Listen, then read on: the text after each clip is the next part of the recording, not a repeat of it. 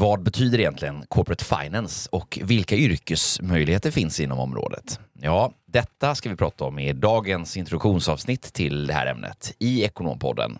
Podden för Sveriges ekonomer med mig, Martin M Eriksson och ålänningen Kristoffer Mattsson som med vårsolen i ryggen strålade över Ålands hav och raka vägen in i poddstudion i Stockholm.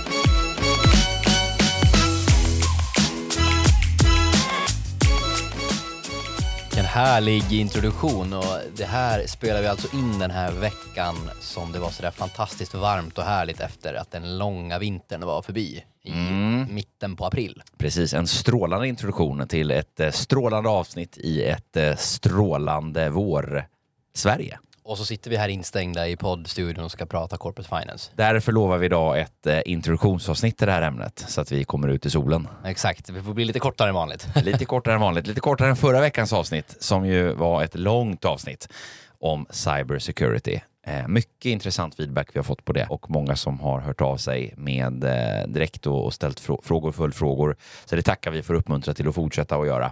Ja, verkligen. Och kanske några av er där ute som har lyckats undvika ett och annat bluffmail sedan eh, avsnittet. Ja, idag fick jag ett samtal från eh, ekonomiansvarige som då eh, berättade att eh, jag hade mejlat honom eh, och frågat honom om det var jag på någon eh, bild på någon fest för två veckor sedan med en länk då. Eh, och det såg väldigt rimligt ut. Själva mejlet såg ju fullt, eh, fullt trovärdigt ut. Däremot så var ju kontexten och sammanhanget högst otroligt så att han klickar ju inte på den här länken. Nej, och det där är lite spännande. Jag vet för egen del så kan man ibland bli lite nyfiken att klicka en gång och se, okej, men vart, vart landar man sen? Liksom att ja, jag kommer ändå hejda mig sen när jag bes kanske ja, Ja. ge några uppgifter eller liknande. Men, Men man det har vi fått lära oss att vi inte ska göra. inte göra, Nej, för då öppnar göra. man en highway in till alla affärshemligheter. Ja, det är livsfarligt. Eh, och affärshemligheter är ju ett område som corporate finance eh, ju också eh, snurrar mycket kring. Minst sagt mycket konfidentiell, strikt sådan information som hanteras i de här kretsarna som vi ska prata om idag. Så är det. Det är lite intressant det där i större förvärv också när man kan liksom inom samma hus sitta på två olika sidor. Kanske ena delen är säljare och andra är köpare och då kan man inte gå och snacka med vem som helst på lunchrasten om vad som helst. Nej, då kommer vi in på integritet som är ett eh, väldigt, väldigt viktigt, eh, en viktig kompetens i många yrkesroller. Eh, inte bara inom, eh, inom det här, men inom överlag många områden så är det viktigt. Du, Kristoffer, innan vi hoppar in på det här ämnet idag, vad eh, har du förgyllt den här veckan med? Eh, Det har blivit både fotboll och eh, fightbox. Nu har jag krigat på i det här fightbox-gymmen i Stockholm här sedan jag körde igång i slutet på januari och insåg att jag hade nästan 50 träningspass på tre månader. Det är bra jobbat. Eh, Den du. Snabb huvudräkning blir fyra i veckan. Det, det stämmer nog där någonstans va? Alltså det är väl det, fotbollssäsongen har dragit igång. Och golfsäsongen har också dragit igång. Så att det är mycket som händer nu. Härligt. Och sen så eh, försöker jag snickra ihop min egen semesterplanering och lite vad man ska göra i sommar och eh, maj för min del kommer bli väldigt späckat med eh, diverse resor. Nej, men det ska bli väldigt, väldigt roligt och Mm. se också vad, eh, men lite vad som händer nu också i världen konjunkturmässigt. Eh, nej, det blir en spännande sommar och en väldigt spännande höst vi har att se fram emot. Du har också börjat någon ny träningsgrej. Du klagar på träningsverk här i Alltså morse. fruktansvärd träningsverk. Ja, exakt. Jag har gått på ett nytt träningsupplägg. Eller nytt träningsschema egentligen på gymmet. Det reflekterar man ju inte riktigt över, men när man byter. Vi sa ju det på vägen hit idag, att jäklar vad det ömmar. Alltså brutalt. Det känns som att det är på nya ställen, eh, typ muskelområden som man inte trodde att man hade. Ja, det sägs ju att man ska chocka kroppen liksom, även om du då kör biceps curls på gymmet så kan du liksom ändra fattning på greppet och allt möjligt sådant för att liksom inte kroppen ska bli bekväm. Nej, Så att, exakt. eh, det ligger verkligen någonting i det. Ja, men så är det. Och så drar ju, eh, för min del, börjar ju kajakpaddlingssäsongen som ju drar igång. Ja, du skulle kajakpadda i eh, Köpenhamn. Ja, du, exakt. Jag var ju i Köpenhamn över påsk och såg ju då en, en kajakpaddlare och tänkte att det här det var faktiskt lite roligt för jag tänkte på det innan jag såg honom. Så slog mig tanken, när vi satt där och tittade ut där över vattnet inne i stan och så tänkte jag så här, här hade varit häftigt att paddla havskajak. Och så dröjer det några minuter och så kommer en kille i en havskajak och paddlar förbi. Så att, eh, det kunde varit jag, kommer vara jag. Men eh, det ska vi inte fördjupa oss på idag, utan idag ska vi som sagt dyka rakt in på det här ämnet eh, som så fint heter Corporate Finance och eh, reda ut det här begreppet lite grann. Förklara eh, vad området egentligen innebär och eh, lite vilka yrkesmöjligheter som ryms också inom begreppet. Ja, men precis. Och det är ju egentligen ett väldigt brett begrepp och, som på ett eller annat sätt skulle man kunna säga inbegriper ja, men en, en hel organisation, ett helt företags resurser. Eh, så allt egentligen från kapitalanskaffning till liksom lån och investeringar och, och, det man vill göra då är ju kanske att förbättra företagets finansiella ställning och vinst och, och rörelsekapital eh, på, på den löpande verksamheten. Så jag menar även liksom inventarier och sådant som man köper in ska ju finansieras likväl som löner till anställda och mm. leverantörsskulderna ska betalas. Men nu går vi ner man... på lite väl detaljorienterad nivå, men det är precis som du beskriver, det omfattar ju någonstans hela bolaget. Ja, och det man kanske generellt tänker på, det kanske som är egentligen lite mer eh, närmare sanningen, är väl då kanske företagsfinansieringsfrågor, hela det skopet. Och det är väl där vi kommer lägga tonvikten idag. Ja, eller närmare kanske det praktiska. Och för att göra lite distinktion till Treasury då, som vi ju hade ett eh, introduktionsavsnitt till också nyligen, bara för att förklara då skiljelinjen. Det här är ju också lite då, om man pratar corporate finance och treasury, så, så är det ju ett treasury är ju en en del av corporate finance-funktionen eh, i ett bolag. Sen är ju begreppet corporate finance betydligt större än så. Vi kan ju liksom det finns ju andra typer av bolag och rådgivningsaktörer och annat som jobbar då inom corporate finance-området som vi ska hoppa in lite på idag. Då. Men, så man skulle väl kunna säga egentligen finansiellt beslutsfattande inom företagsvärlden? Ja, exakt. Väldigt förenklat nu. Det kanske det är en del eh, treasury managers som inte kommer att hålla med oss här. Men om vi då ska väldigt förenklat säga så att, att treasury kanske är mer, mer av en operationellt nära roll. Det handlar om att genomföra och göra mycket det är såklart mycket strategiska frågor där med, men så handlar ju corporate finance kanske mer om de strukturella frågorna på ett övergripande plan om företagsfinansiering och eh, förvärv och eh, strukturfrågor egentligen. Men för att när vi ändå är på tråden om detta så kan vi ju passa på just då att, att ändå väldigt övergripande kanske kapsla in då vad man menar med det här och, och eh, de olika områdena som är. Och eh, dels har vi ju den delen av, av företaget som handlar om när vi tittar på till exempel då förvärv av nya verksamheter. Hur ska vi växa? Hur ska vi finansiera vår tillväxt? Hur ska vi maximera företagets värde eh, och använda kapital och resurser på det bästa sättet och maximera egentligen framtida vinster och minimera risker? Väldigt bra sammanfattat. Och då är det ju ett himla massa beslutsfattande som ska göras i det här och underlag då för detta som ska tas fram för att kunna fatta de här besluten. Då. Alltså vilka tillgångar ska vi köpa eller sälja? På vilket sätt ska vi finansiera oss? Och det är en, en omvärld som är i förändring och samtidigt så är det ju då olika affärsmöjligheter som dyker upp från, från sida till sida och från, från tid till annan. Samtidigt som vi har mycket rent också strukturella frågor som ryms inom det här området. Hur ska företagets organisation rent finansiellt struktureras och vad får det för konsekvenser på olika intressenter och, och ägare och verksamhet och annat. Så det, det, är ett, ett, ett, stort, stort område, men för att försöka väldigt enkelt bena ner det så, så är det ju då områden då som rör då finansieringsfrågor i stort, eh, investeringsfrågor om, om potentiella då nya investeringar mycket strukturella frågor avseende hur, hur verksamheten är då strukturerad rent finansiellt så att säga. Liksom detta då mynnar ut i mycket operationella arbetsuppgifter om olika typer av, av case studies och eh, analyser av olika former och, och företagsgenomlysningar, due diligence då som är begreppet för det. Så eh, ett stort område med mycket spännande i sig. Och då kan vi ju direkt egentligen också klargöra lite var någonstans ute i näringslivet vi hittar de här människorna som jobbar med de här de här frågorna. Dels kan du ha så att säga, en, en corporate finance-funktion eller, eller personer som jobbar då med delar av de här frågorna i ett företag. Och då ingår du i CFO-funktionen. Så att de här frågorna som rör just finansiering och förvärv och annat, det ligger ju då i, i CFOs eh, som en del av CFOns ansvar. Och i ett litet bolag, ja, då är det kanske ofta CFOn själv som, som har den kompetensen. I ett stort bolag så kan det vara en specifik avdelning, oftast några, en liten sådan relativt sett då, men ändå en, någon eller några personer som är fokuserade på de här frågorna som vi var inne på i Treasury-avsnittet så kan ju en del av den här kompetensen ibland ligga i Treasury-funktionen beroende på vad det då är för typer av verksamhet. Är det, är det ett bolag som har mer av, av rena och skära finansieringsfrågor så kanske det ligger i treasury-funktionen. Medan ett bolag som växer mycket inom förvärv, till exempel värmepumpsföretaget Nibe som har vuxit otroligt mycket de senaste åren och förvärvar då många bolag, en förvärvsmaskin som man kan kalla det. Då finns det en avdelning som som hanterar just de här företagsförvärven och jobbar väldigt specifikt med, med de förvärvsfrågorna. Så, så det, det, är de kompetenserna som då kan finnas inom ramen för, för ett eget företagsorganisation. Sen finns det också rådgivningsaktörer som jobbar med de här frågorna. Man pratar om corporate finance-lådor eller då ma lådor eh, M&A då som är begreppet mergers and acquisitions, alltså sammanslagningar och förvärv.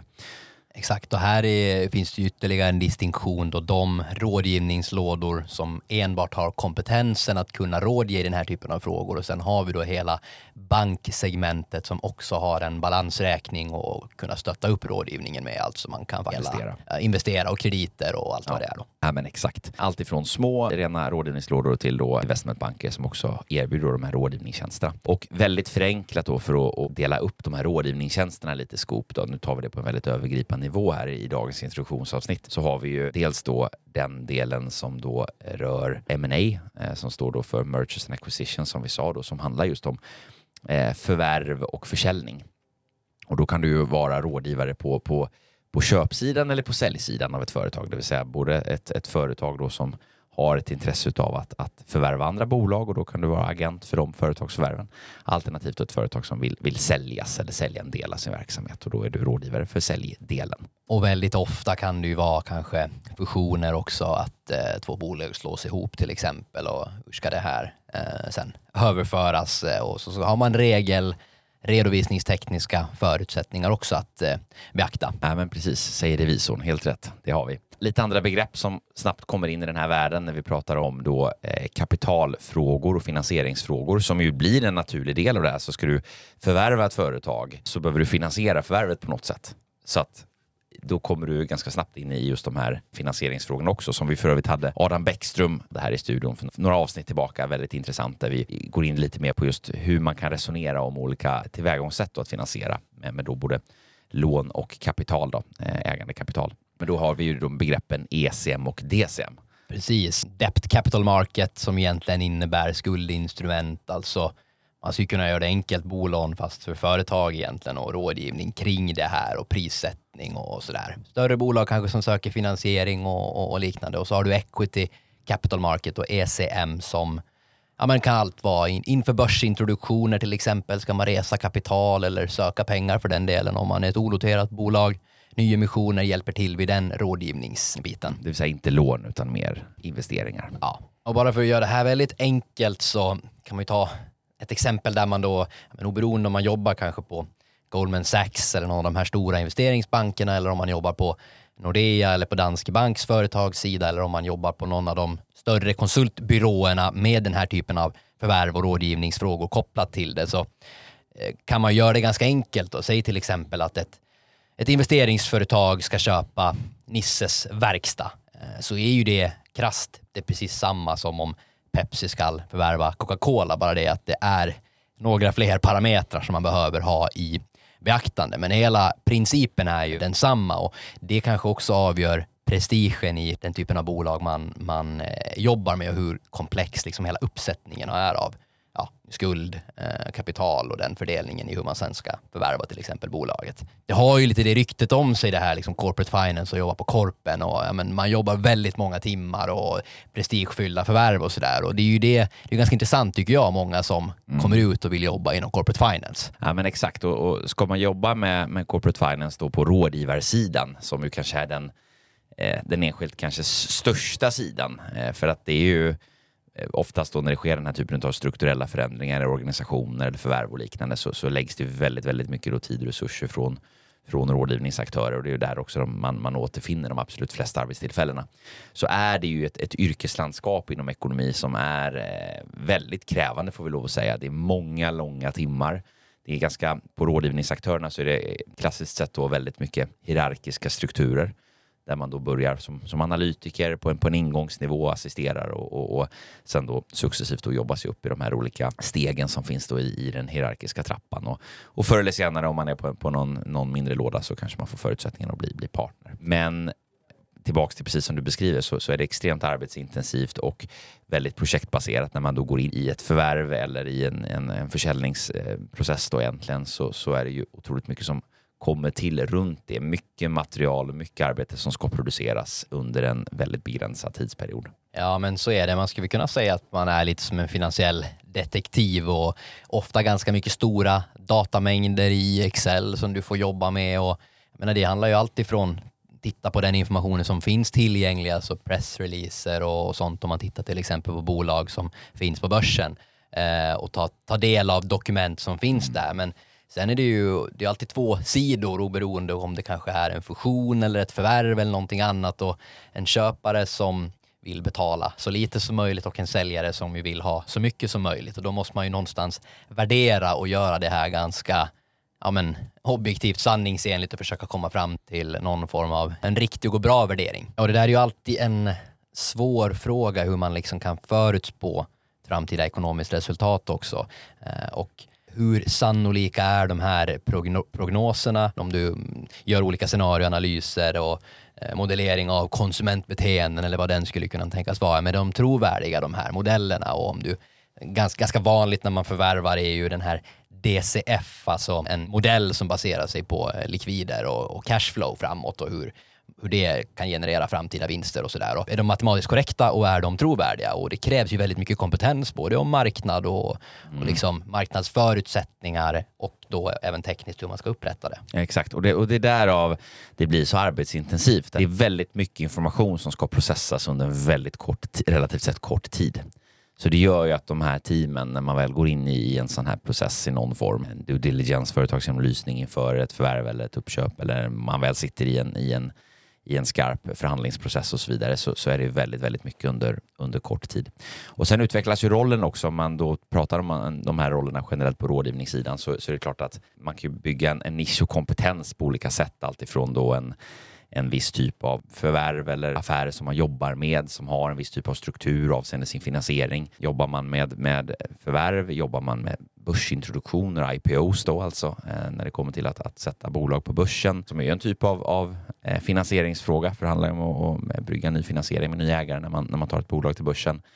Eh, alternativt om man jobbar mycket med lånefinansiering, då, skuldfinansiering, så, så är det ju en, en kompetensbas man kan bygga på det sättet likväl som då inom olika branscher eh, där man kan bli specialiserad på, på olika typer av bolag och, och alltifrån storlekar men också branscher. Likväl som att ju då rollen faktiskt utvecklas också över tid. Man börjar ju då som analytiker på de här lådorna med mycket då oftast just Excel och datahantering. Det är där det börjar och sen så i takt med att man blir mer och mer senior så, så handlar det mer om att driva projekten framåt och vara kontaktperson utåt och, och till syvende och sist också ansvara för att och, och faktiskt dra in de här casen och affärerna eh, och få de här då eh, uppdragen från sina kunder som ju är eh, till syvende och sist då eh, själva den eh, kundansvariga relationen som, som någonstans äger hela affären om man får uttrycka det så.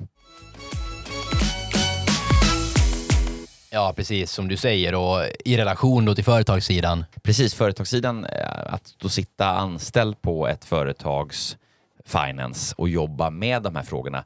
Så det är ju som vi var inne på lite tidigare här idag, att det beror ju väldigt mycket då på vad det är för typ av bolag och vad det är för typ av bransch eh, och vad man har för behov i de här processerna. Därför att även ett företag kommer ju att anlita externa rådgivare i de här frågorna. Så att det är inte det är väldigt sällan man kanske har bolag som fullt driftar allt i det här själva, utan mer eller mindre hjälp kommer man ju ta av, av externa parter. Men med det sagt så kan man ju fortfarande hantera väldigt mycket själv och eh, då, då ser det ju väldigt olika ut var man kan komma ifrån. Alltså du har ju alltifrån rena investmentbolag vars affärsidé är att förvärva och investera i, i, i och utveckla då bolag Eh, till då som sagt eh, andra verksamhetsorienterade bolag som förvärvar, eh, förvärvar bolag för sin tillväxtresa. Då kan du ju ha en bakgrund och komma ifrån allt ifrån verksamhetssidan. Du kanske kan affären väldigt bra och, och har mycket kontakter ute i branschen. Av den anledningen är du relevant.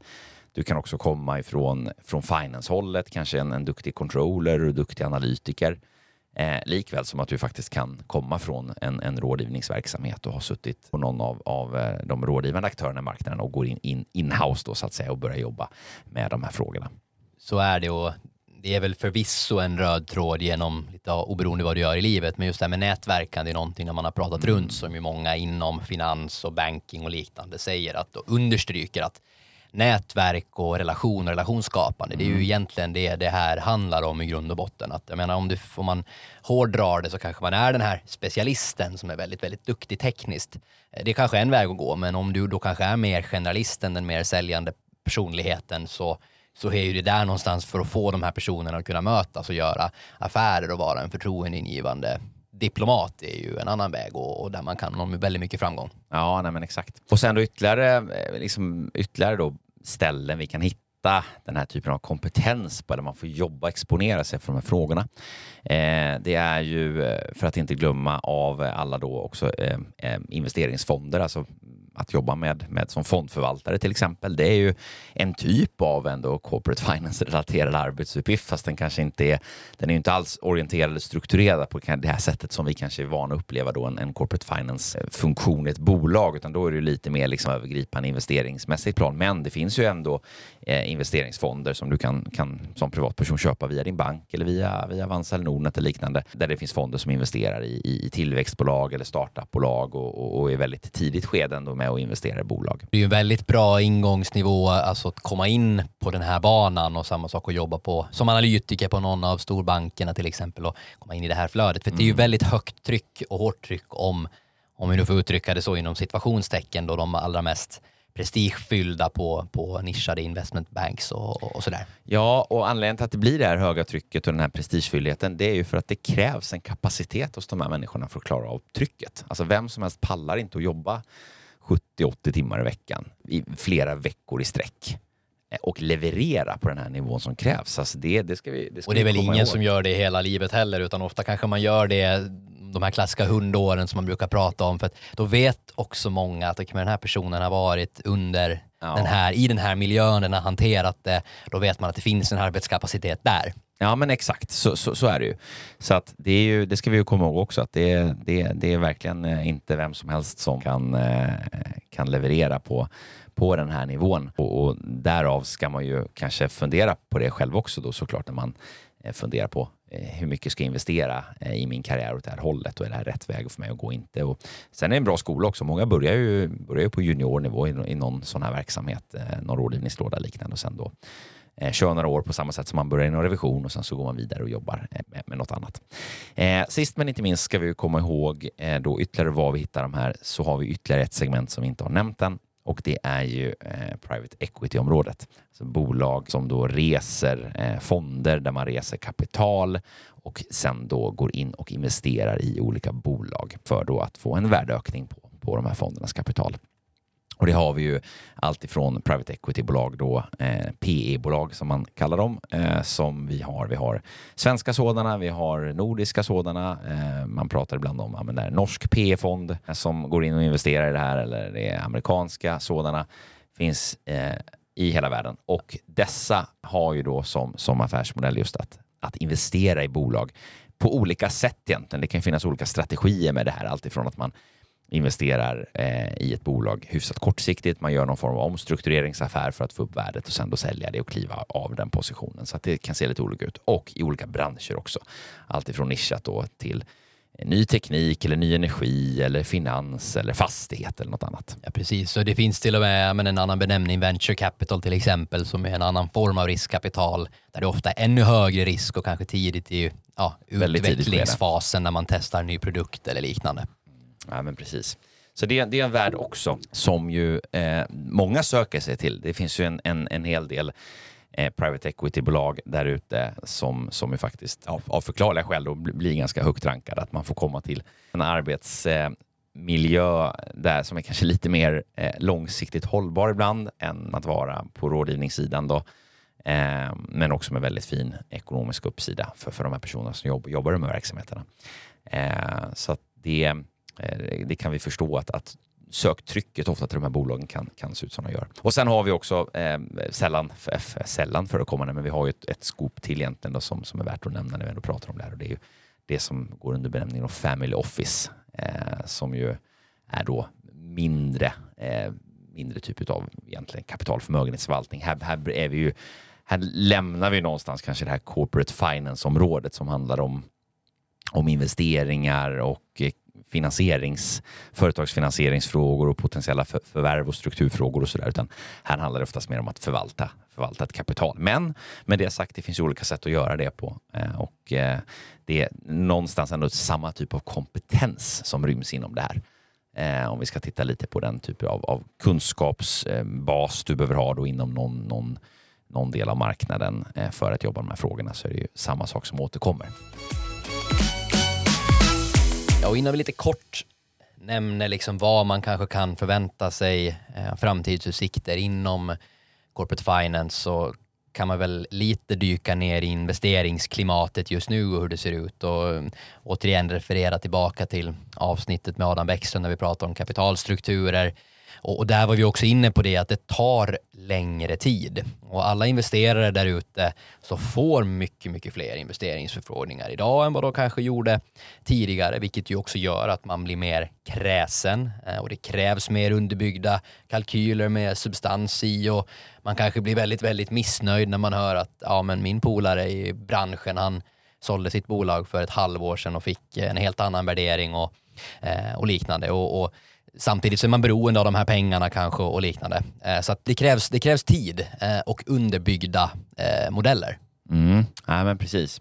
Eh, sen har vi ju, kan vi konstatera också att det här är ju kompetensmässigt ett väldigt, väldigt viktigt område för hela näringslivet eh, och kommer sannolikt eh, utvecklas och anpassas också efter rådande omständigheter. Och några av de trenderna och utvecklingarna som vi ser, eh, för att ta oss kort igenom dem också, och framtidsutsikterna är ju en, en pågående digitalisering och automatisering även här.